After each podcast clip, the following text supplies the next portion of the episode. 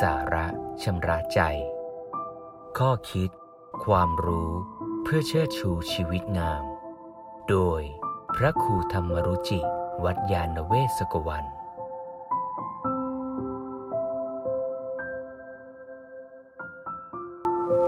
การระวังไม่ทำสิ่งผิด ง่ายกว่าแก้ไขสิ่งผิดภายหลัง คุณแม่สอนลูกชาย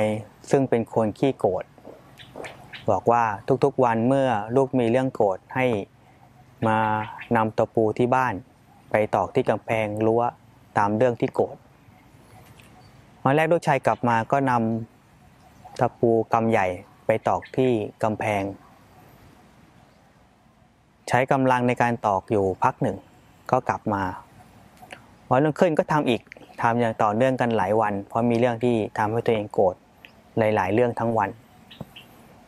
ต่อมาก็มาบอกคุณแม่ว่า บัดนี้เรื่องที่โกรธน้อยลงน้อยลง วันนี้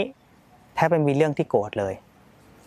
แม่ก็ยิ้มเออลูกเราดีแล้ว แต่แม่มีโจทย์ใหม่ ทุกๆวันลูกต้องมีหน้าที่ไปถอนตะปูที่ตอกที่กำแพงรั้ว เด็กก็ถอนตะปูทุกวันทุกวันทุกวัน แต่ตอนตอกนี่ง่าย ตอนถอนนี่ยากกว่า เขารู้เลยว่าการถอนตะปูแต่ละตัวนี้ใช้กำลังมากกว่าการตอกมาก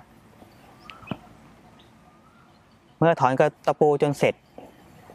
วันหนึ่งแม่ก็พาลูกชายเดินมาที่กำแพงรั้วแล้วก็ชี้สิ่งที่เกิดขึ้นที่กำแพง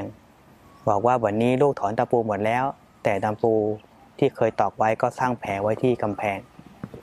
ความหมายคือเมื่อเราโกรธนี่พฤติกรรมการกระทำของเราบางอย่าง ก็ทำให้เกิดบาดแผลให้กับคนอื่น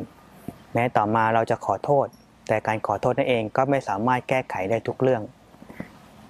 แผลจากความโกรธที่เราเคยกระทำไว้ ก็ยังมีเลี้ยวรอยอยู่ในใจของคนบางคนอยู่ การขอโทษนั้นเป็นสิ่งดี แต่ก็ไม่ได้ลบเลือน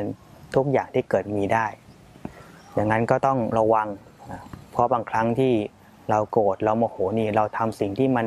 ไม่น่าทำแม้ต่อมาเราสำนึกตัว แก้ไขมันมันก็แก้ได้เพียงบางส่วน อย่างนั้นการระวัดระวังไม่ทำสิ่งที่เป็นโทษ ขณะที่มีอารมณ์รุนแรง ดีกว่าต้องมาแก้ไข ในเรื่องที่เกิดขึ้นแล้วภายหลังมากมายนัก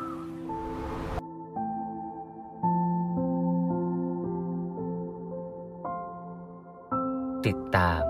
ข้อคิด ความรู้เพื่อเชิดชูชีวิตงาม กับรายการ